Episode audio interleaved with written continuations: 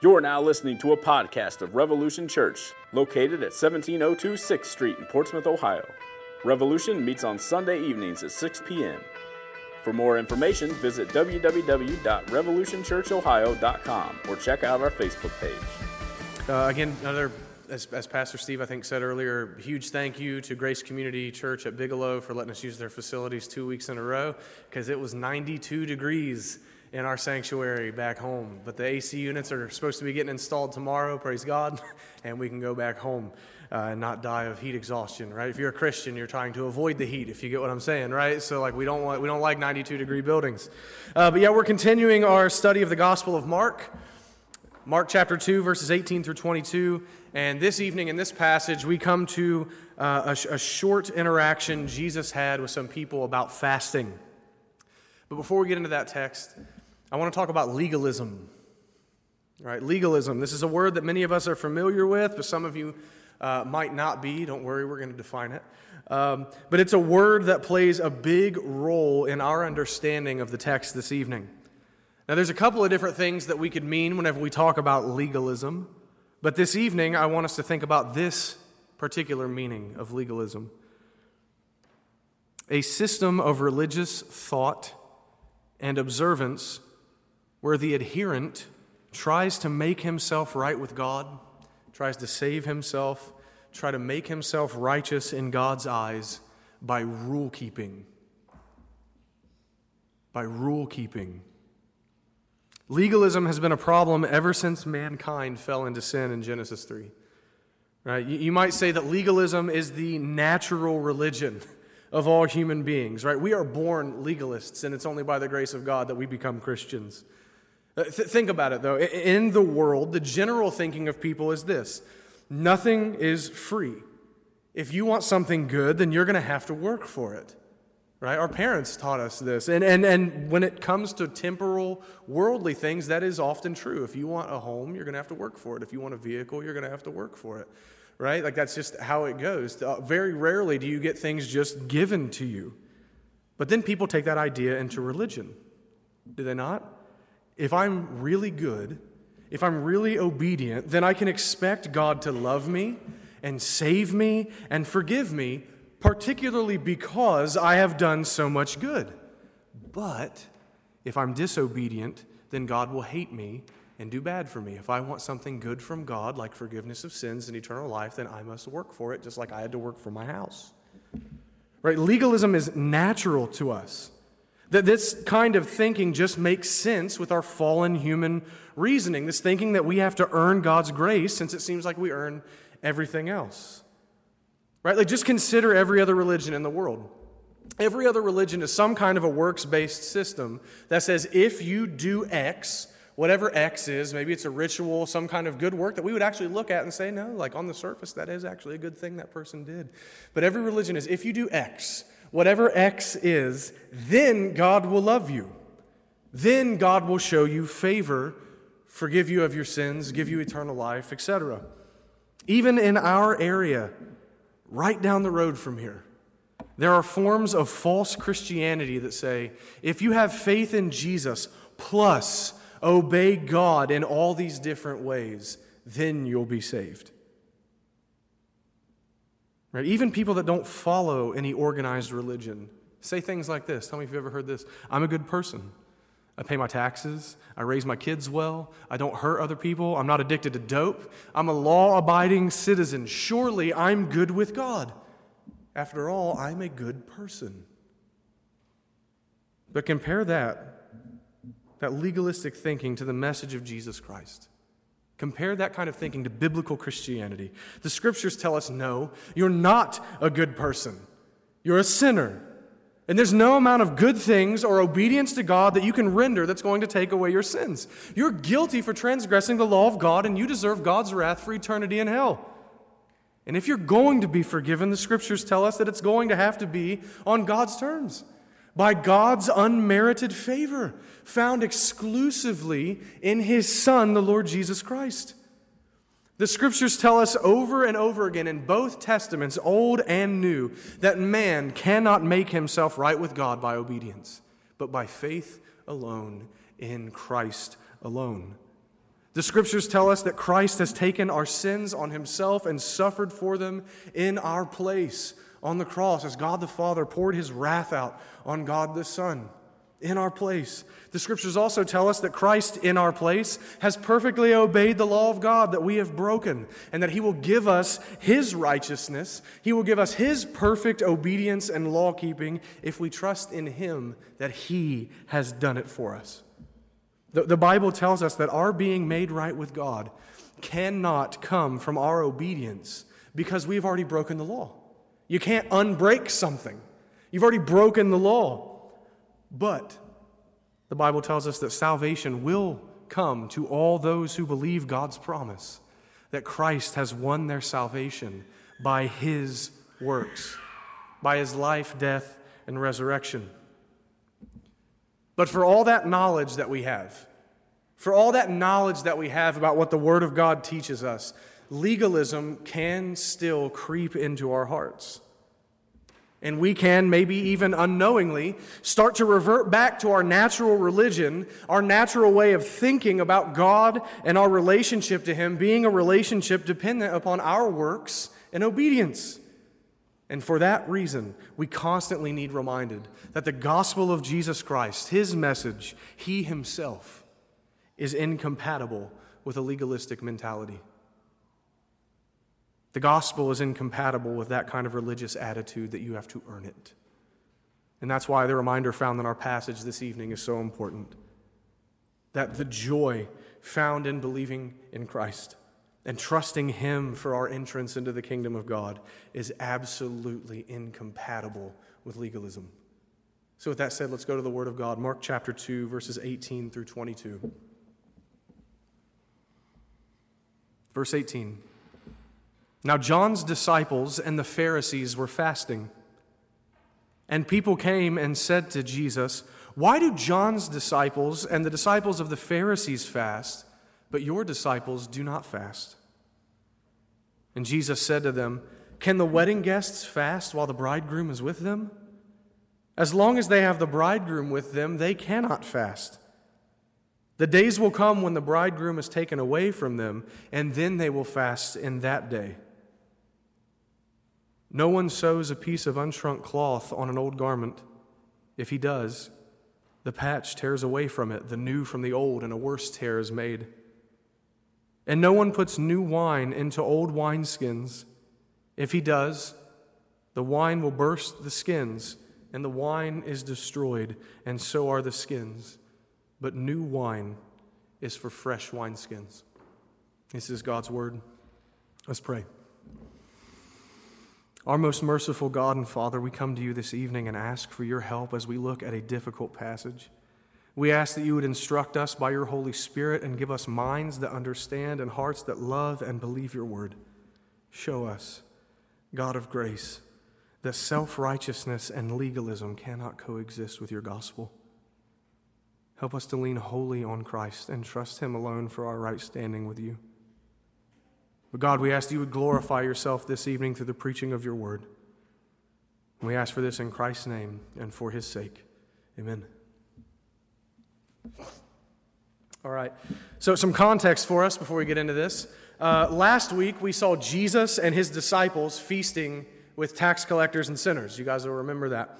And we saw Jesus associating in that passage, we saw him associating with the lowest of the low and eating a meal with the worst sinners. Right? And eating a meal was a sign of fellowship with them. We saw Jesus showing them love and even calling a tax collector, Levi, who became known as Matthew, to be one of his close disciples. And the Pharisees were really, really angry with Jesus for doing this. The Pharisees were the religious leaders of the day. They thought that sinners like that should be avoided and that Jesus knew better than to associate with them. You'll remember that the Pharisees are a group of legalistic Jews. Right? They followed a very works-based version of Judaism that is not taught in the Old Testament. They thought that people were accepted by God based on their obedience rather than by God's grace through faith in him and his promises. The, the Pharisees rejected Jesus and opposed him every chance they got. And in fact, we're going to be seeing here for the next few weeks in Mark chapter two, verses one through Mark three, verse six, there are five different times that the Pharisees face off with Jesus, right? It's always going back and forth, and Jesus always makes them look foolish. Right? But so, so hold all that in your mind, that, that the, the Pharisees and people like them are legalists. They want to earn their salvation, and they hate Jesus. They reject Jesus, and they reject his message of salvation by grace alone. And they reject him, one of the reasons, is because he refuses to follow their man-made traditions and rules that they believe make people righteous in God's sight. Jesus refuses to be a legalist, and they hate him for it. But our text begins by telling us that John the Baptist's disciples and the Pharisees were fasting, and that a group of people go to Jesus and begin a conversation with him about fasting. So we need to know a little bit of background information on fasting, or this might not make a whole lot of sense to you. The, the historical context is incredibly important for us to understand this passage. But fasting, biblically speaking, uh, is not like a social media fast or where you give up something small. Fasting, biblically, is intentionally going without food for the purpose of prayer or some other religious activity. In the Old Testament, fasting was often associated with repentance or national mourning. And in the Mosaic Law, the law of Moses, the Old Covenant, the Jewish people were commanded to fast only once a year on the Day of Atonement. You guys have heard of the Jewish holiday Yom Kippur, right? That's what we're talking about. That's the Day of Atonement. You can also read uh, in Zechariah eight, because I know you guys read Zechariah all the time. Uh, you can read in Zechariah eight where it seems like after the exile, the Jews had adopted about four extra days of national fasting as well. But the only commanded day, as far as I can understand, the only commanded day was on the Day of Atonement.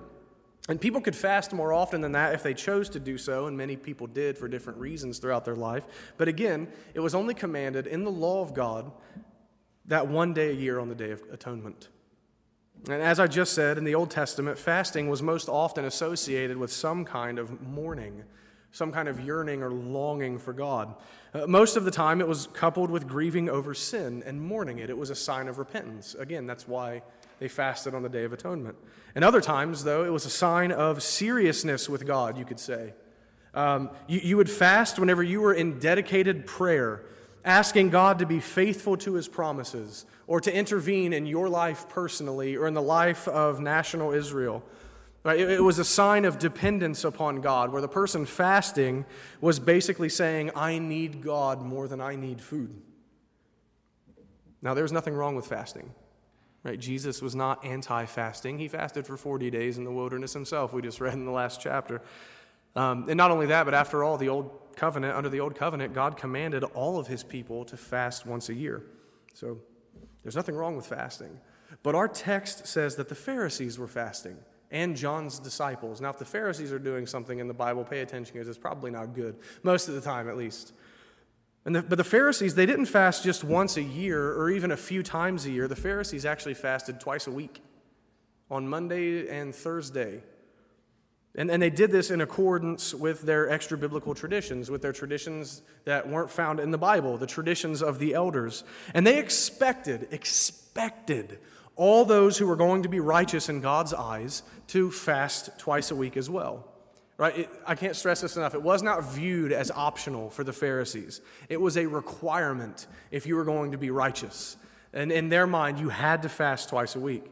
For the Pharisees, fasting was a badge of their personal holiness, and they were very, very, very proud of their righteousness.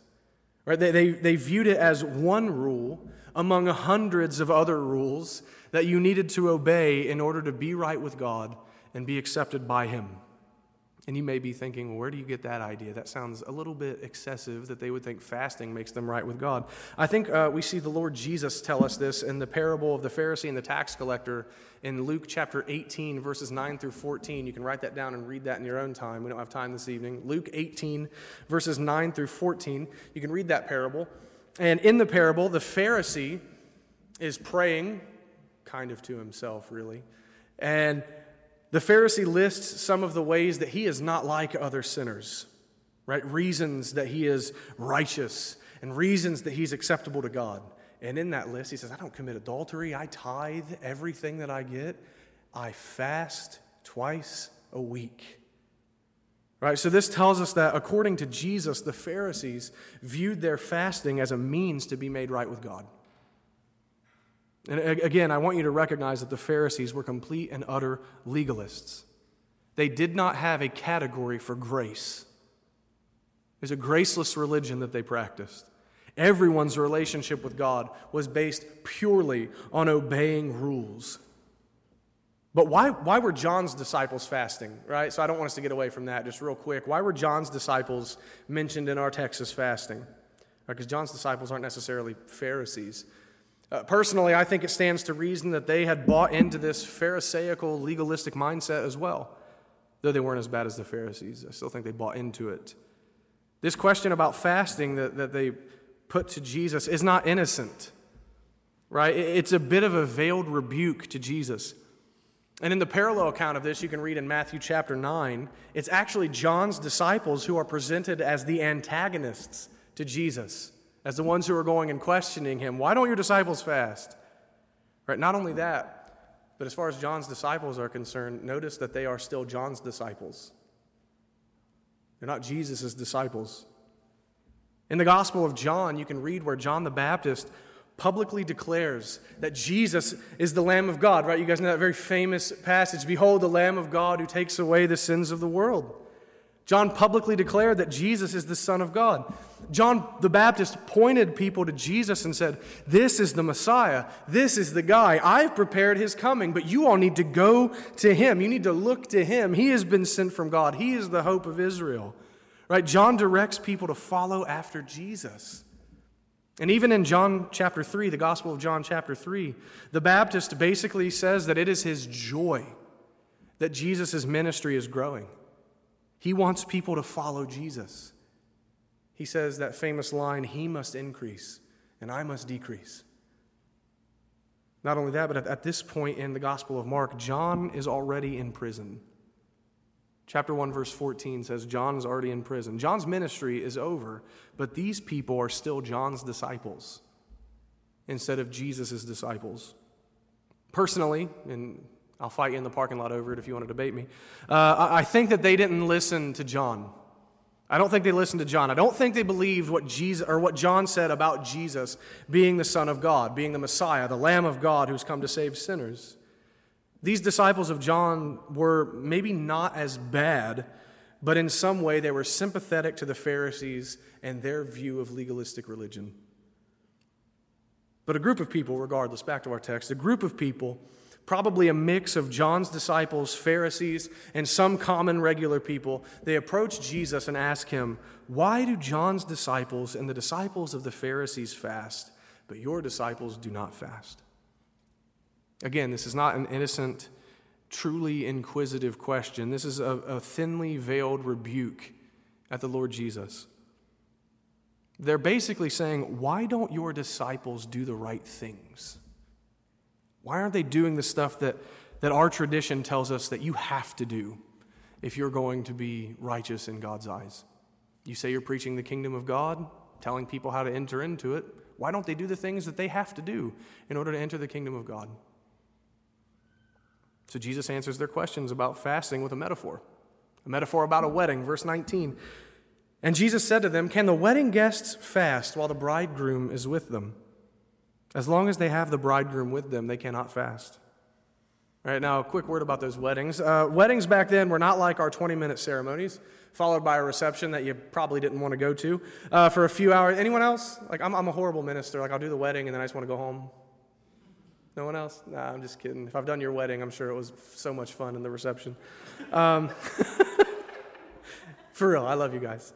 Um, I'm just kind of a hermit, I guess. But no, it wasn't like our twenty-minute ceremonies followed by a reception for a few hours, and then you go home, right? It's not like that. Weddings back then in that culture were a huge deal. It was this massive celebration where the bride and the groom were treated like royalty for a few days, up to a week, depending upon how wealthy the family was. Some weddings, the bride and groom would even wear crowns, right? It's a huge celebration, massive, almost a week long. Just picture it with me. A beautiful Jewish wedding in the first century, a week-long celebration full of food, good wine, music, dancing, and rejoicing.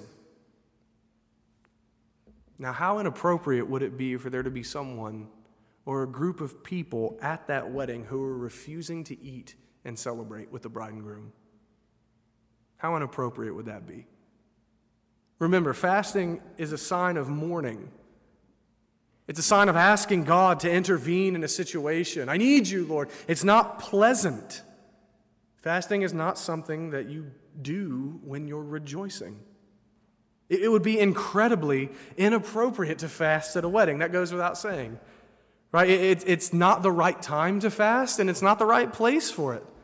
A wedding is a time to rejoice and celebrate. It's a party. Here in this metaphor, Jesus is saying that he is the bridegroom, and his disciples, his people, are the wedding guests. What he's saying is as long as he is physically with them, they can't fast, meaning it's not appropriate for them to fast. It's not fitting that they would fast while Jesus is there. And why is that? Because Jesus' presence with his people is a time of joy. It's a time to celebrate. But Christian, just real quick, is this not what we look forward to in the age to come? Being face to face with the one who loved us and gave himself for us. It would be inappropriate for us to mourn and fast in that day. It's an eternal party, right? The marriage supper of the Lamb. But Jesus' main message is that the kingdom of God has come. Right? We saw that in Mark chapter one. That's his main message. The kingdom of God has come, and someday it will come in its fullness, and he is the king. And he is granting people entrance into that kingdom. That's his message. And Jesus has come. He's come to institute and bring in the kingdom of God. This is not a time of mourning. It's not a time of sadness for his people. It's a time to celebrate. It's a time to rejoice because God is finally bringing to pass all of his promises. Right? Every promise that God has made is about to find its yes and amen in the Lord Jesus. God is bringing his promises to pass. It's a time to rejoice because the Messiah, Jesus, the one who is to die and make atonement for the sins of the people of God, has come. It's time to rejoice and party because Jesus, the Son of God, has come to bring the new covenant, this new and unbreakable covenant that Jeremiah had prophesied. This covenant of grace by which all men have ever been saved was about to be ratified in the blood of Jesus. This is a time of rejoicing. It's a time of celebrating, not a time to mourn and fast, because God is bringing about his promises through Jesus. As I, as I said earlier, in this metaphor, Jesus is the bridegroom. I want to talk about that for a second.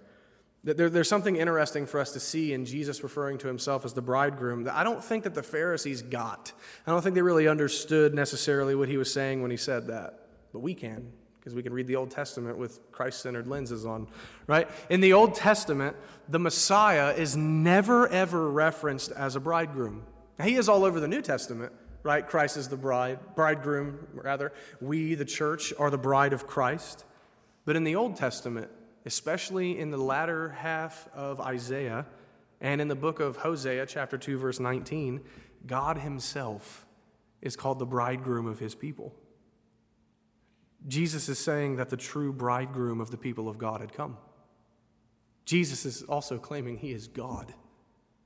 He's reiterating what Mark said in verse one of chapter one, the gospel of Jesus Christ, the Son of God.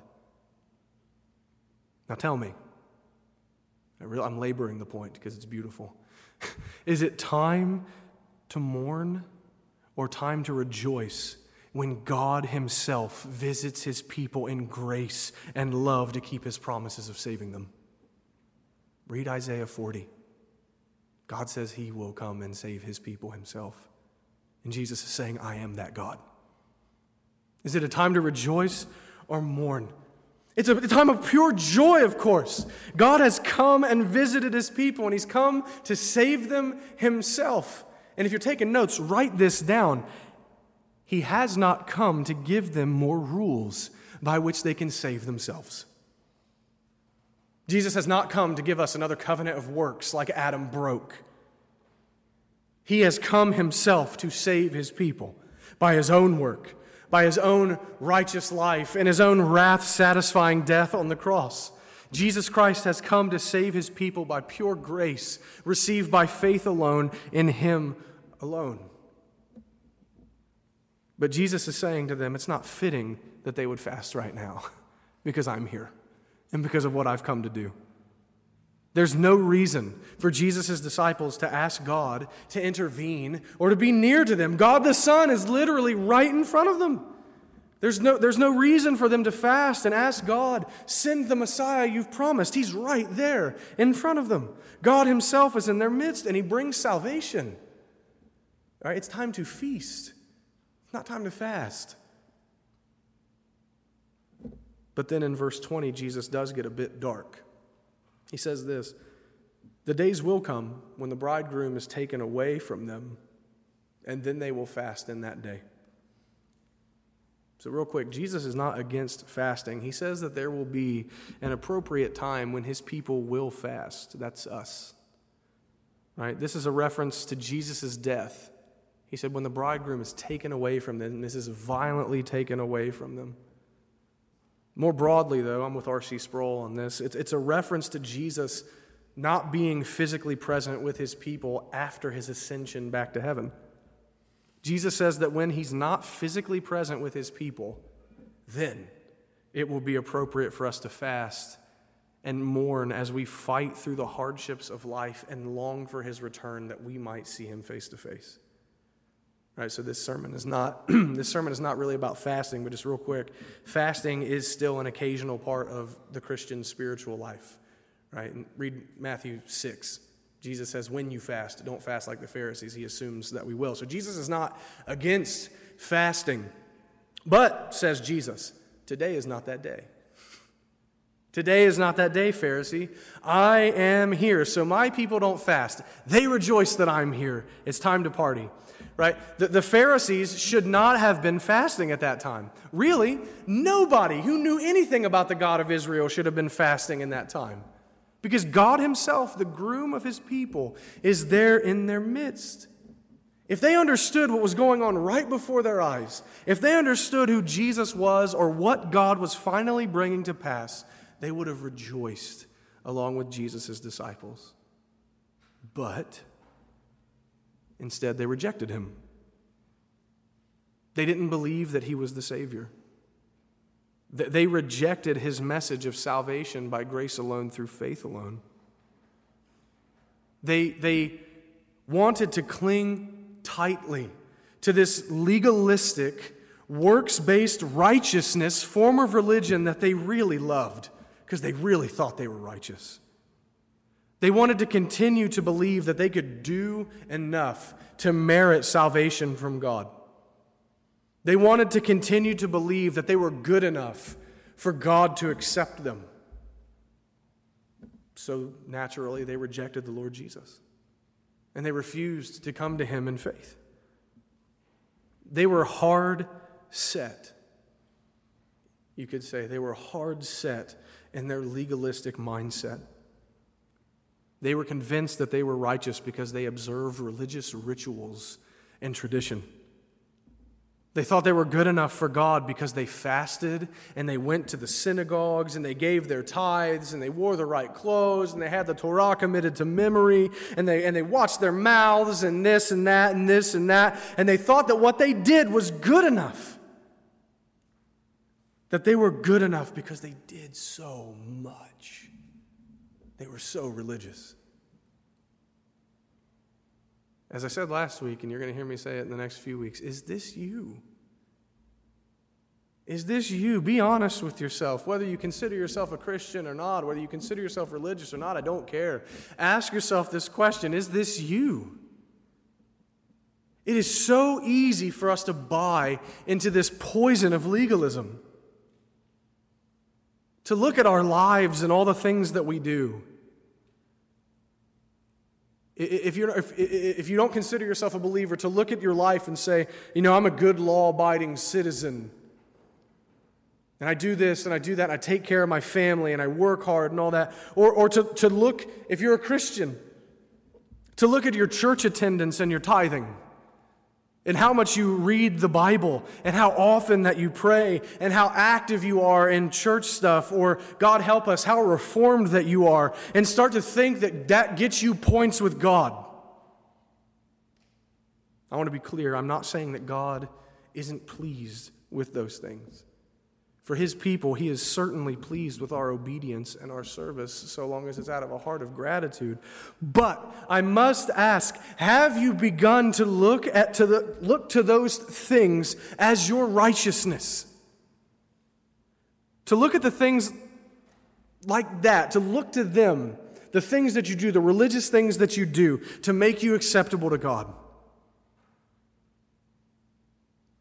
Listen to me, just being blunt with you, those things cannot save you. Those things can't make you right with God. They can't. You're a sinner.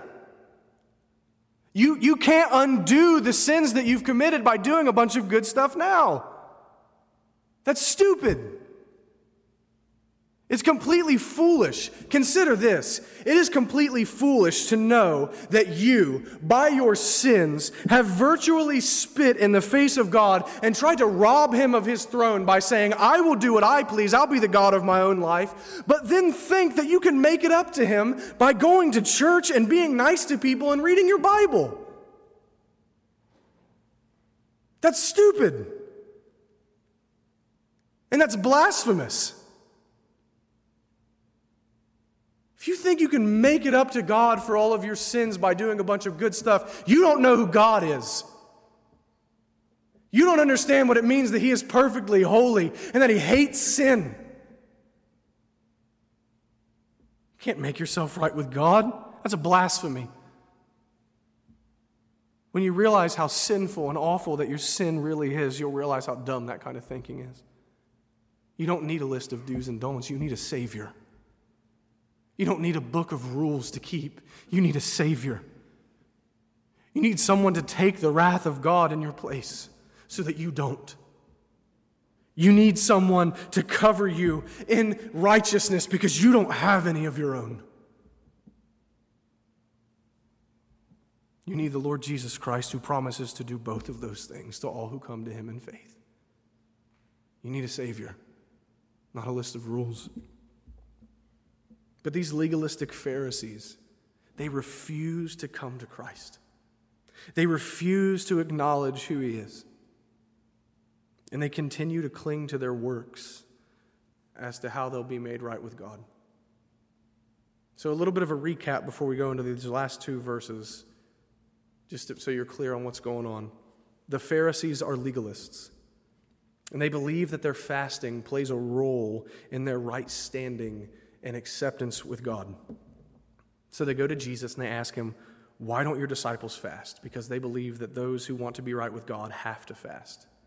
And Jesus answered their question directly with his metaphor, right? He answered it directly with the bridegroom and wedding guest metaphor. But now, and again, there's a bit of debate amongst scholars, but now I think Jesus wants to speak to the heart of why they asked the question about fasting, and why they don't rejoice over his coming like his disciples.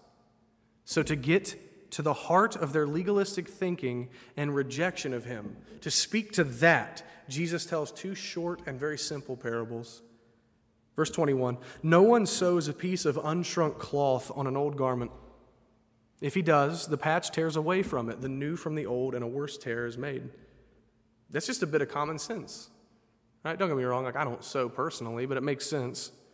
If you take an old shirt and patch it with an unshrunk piece of cloth, after you wash it and the whole thing dries, the unshrunk piece of cloth will shrink away from the old shirt, and you'll have a bigger hole than you started with. It'll tear the shirt even worse. Jesus continues with another simple, common sense parable. Verse twenty-two, and no one puts new wine into old wineskins. If he does, the wine will burst the skins, and the wine is destroyed, and so are the skins. But new wine is for fresh wineskins. In the ancient world, just so you understand this one a bit, in the ancient world, you would put wine in wineskins to ferment, right? Usually it would be a container made from goat skin. And when new wine was put into a skin to ferment, the gases from fermentation would stretch the skin. Right? So real quick, if anyone ever tells you the wine in the Bible didn't have alcohol in it, ask them, how does Jesus' parable of the wineskins make sense? Anyway, but uh, yeah, when wine was put into wineskins to ferment, the gases from fermentation would make the skins stretch. And old wineskins that Jesus refers to, they were hard, they were kind of hard and brittle because, why? They had already been stretched out to the max. They had already been used for fermentation. So they're stretched out, they can't stretch out any further. And if you put new wine into an old wineskin to let it ferment, the new gases are going to burst that old brittle wineskin. So you need to put new wine into new skins. Now, what in the world do these two short parables have to do with legalism, Pharisees, and fasting? Jesus is simply drawing parallels between the new thing he's come to do as the Messiah, this covenant of grace that he brings with him, and the old worn-out legalism of the Pharisees. He's contrasting the two. The Pharisees' religion and legalistic system is the old garment. It's the old wineskins. And Jesus and his message of the gospel is the new cloth and the new wine. What Jesus is saying is that legalistic religion is not compatible with the gospel. What the Pharisees believe about works-based salvation is incompatible with what Jesus has come to do. In other words, you can't patch a little bit of Jesus and his gospel onto a works-based system. You can't do it. You can't put the new wine of the gospel into the old wineskins of legalism. Jesus is in effect saying, you don't need a new patch on your old worn-out system. You need a new garment. You need a new system. You need new wineskins. You need a new way of thinking because the grace of God will not fit with legalism. Legalism cannot contain it. Jesus is telling them and us that you must break away from the self-righteousness of the Pharisees, that works-based righteousness, if you're going to enter the kingdom of God. You have to make a clean break with it. There can be no mix of Christ and self-righteousness. Please hear me. Please hear me. You have to forsake any hope of trying to merit your own salvation. You have to abandon all of your attempts to make yourself right with God by rule keeping.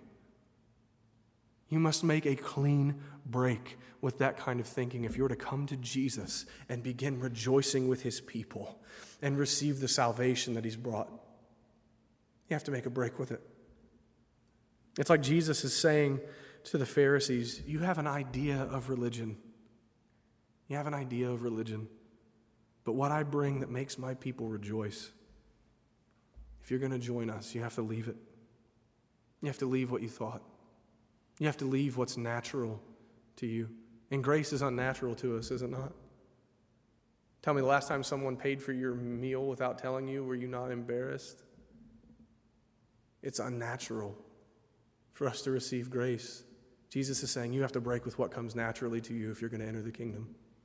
You have to break with works-based salvation. So in a real sense, because it's so natural to us to be legalists, we have to forget what we think we know. We have to forget what we think sounds right about salvation and learn grace from the Lord Jesus Christ. We have to empty our hands of self-righteous, dead works. We have to empty ourselves of self-salvation because it's only with two empty hands that we can lay hold of Christ by faith. Jesus came and brought the kingdom, and if we're to enter it, we must enter it on his terms, by faith alone, in Christ alone.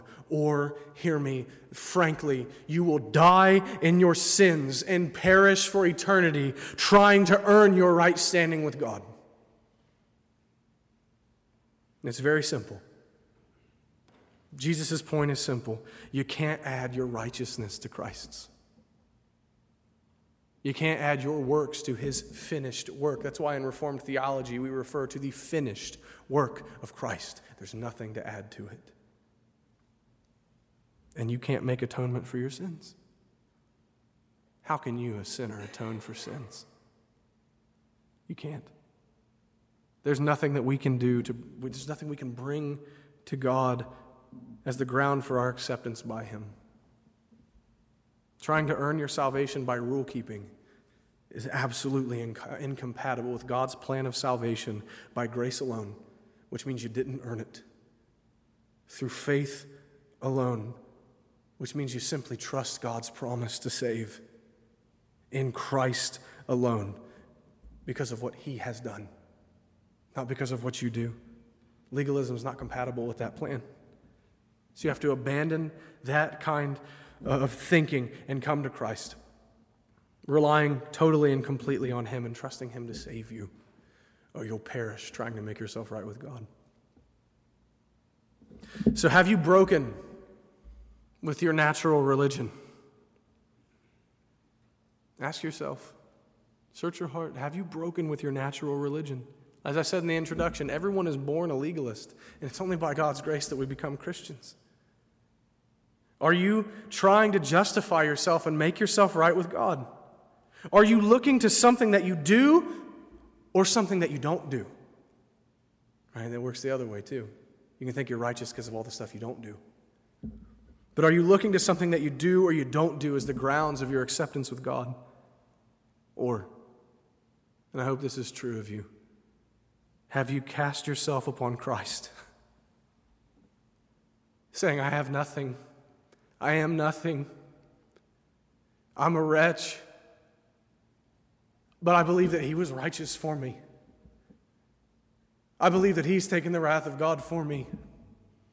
There's nothing I can do, but oh, He's done it for me. He's done it all. Are you still trying to make yourself right with God, or have you come to the end of yourself and realize that there's nothing you can do to bridge the gap between a holy God and a sinner? The legalist goes to hell. Plain and simple. The person who keeps trying to make himself right with God by rule-keeping and good works, listen to me, that person, a legalist, scorns the Lord Jesus. It's not that you're just a misguided legalist. You mock Christ in your legalism. You mock Him in trying to make yourself right with God. The legalist says, I don't need Christ. I can do it myself. Blasphemy. Christ did not die because you could do it yourself. Or the legalist says, Jesus did most of the work, but I need to do the rest. Again, blasphemy that Christ is not sufficient. Christ is sufficient. Break with your religious thoughts and trust in His grace. You cannot add to His atoning work because He satisfied all of God's wrath in your place. And you can't add to His perfect righteousness because it is perfect. To take away would make it imperfect. To add to it would make it perfect, or make it imperfect. There's nothing left for you to do but trust in Him and be a grateful recipient of what He has done for you. Tell me, I'm, seriously, what can you add to what He's done? Nothing. He is our priest. He is our sacrifice. He is our righteousness. He is our everything. Trust Him. Trust Him and rest your weary, tired soul on His work. And Christian, you get the last word. Do not fall back into legalistic ways of thinking. I'm going to read this to you shortly. I'm not going to do a whole other exposition, don't worry. Galatians chapter five, verses one through four. The Apostle Paul says, for freedom, Christ has set us free. Stand firm, therefore, and do not submit again to a yoke of slavery. Look, I, Paul, say to you that if you accept circumcision, Christ will be of no advantage to you. I'll explain that in a moment. I testify again to every man who accepts circumcision that he is obligated to keep the whole law. You are severed from Christ, you who would be justified by law. You have fallen away from grace. Using circumcision as an example to represent any view of salvation by obedience, Paul says that if you trust in yourself at all for salvation, then Christ is of no advantage to you. Paul warns Christians with that. To begin to look to our works is to make Christ of no use to us, because you're saying he is not enough. Paul gives this warning to believers. If you seek to be justified by your obedience, you will be severed from Christ. This is a stern warning to those, or rather, this is a stern warning that those who really belong to Jesus will listen to. So I'm not trying to make you doubt your salvation or doubt the doctrine of perseverance of saints that we all do so dearly. Those who belong to Christ will heed the warning. And the warning is, do not go back to the slavery of legalism. It's a system of death and bondage and fear. Continue to daily trust in Christ as your right standing before God. Legalism is a cancer. It'll eat you up. It'll take your eyes off of Christ. It'll make you self-reliant, and ultimately it will damn your soul. And some, some questions real quick to check yourself and see if you've fallen into a legalistic way of thinking that you need to forsake and repent of. Here are some questions that I have for you to think, think on. The first is, do you fall into utter despair when you sin? I don't, I don't mean that you're, you're sorry that you sinned and you want to repent and you want to follow Christ more closely and you wish you hadn't sinned, but do you despair when you fall into sin? You become convinced that your salvation must be lost because you failed to obey. You think that there's no way God will accept you now because you've committed this certain sin. Or maybe because you've committed this certain sin over and over. And you think there's no way that you can be saved. Or at least you've lost your salvation. Two, do you think you are positionally closer to God when you're obedient? That you're actually more in His grace when you're obeying well? Three, do you think God loves you more when you're obedient and, and hates you or loves you less when you sin? That God's love for you wavers each day depending on how well you're behaving? If you answered yes to any of that, or even thought, ah, maybe not really, no, no, no, it's not me. Yeah, the answer's yes. If you answered yes to any of that, then you're gravitating toward legalism. And listen, that doesn't mean that you're not a Christian. That means that you need to repent. Particularly, you need to repent of mischaracterizing God. Let me ask you something.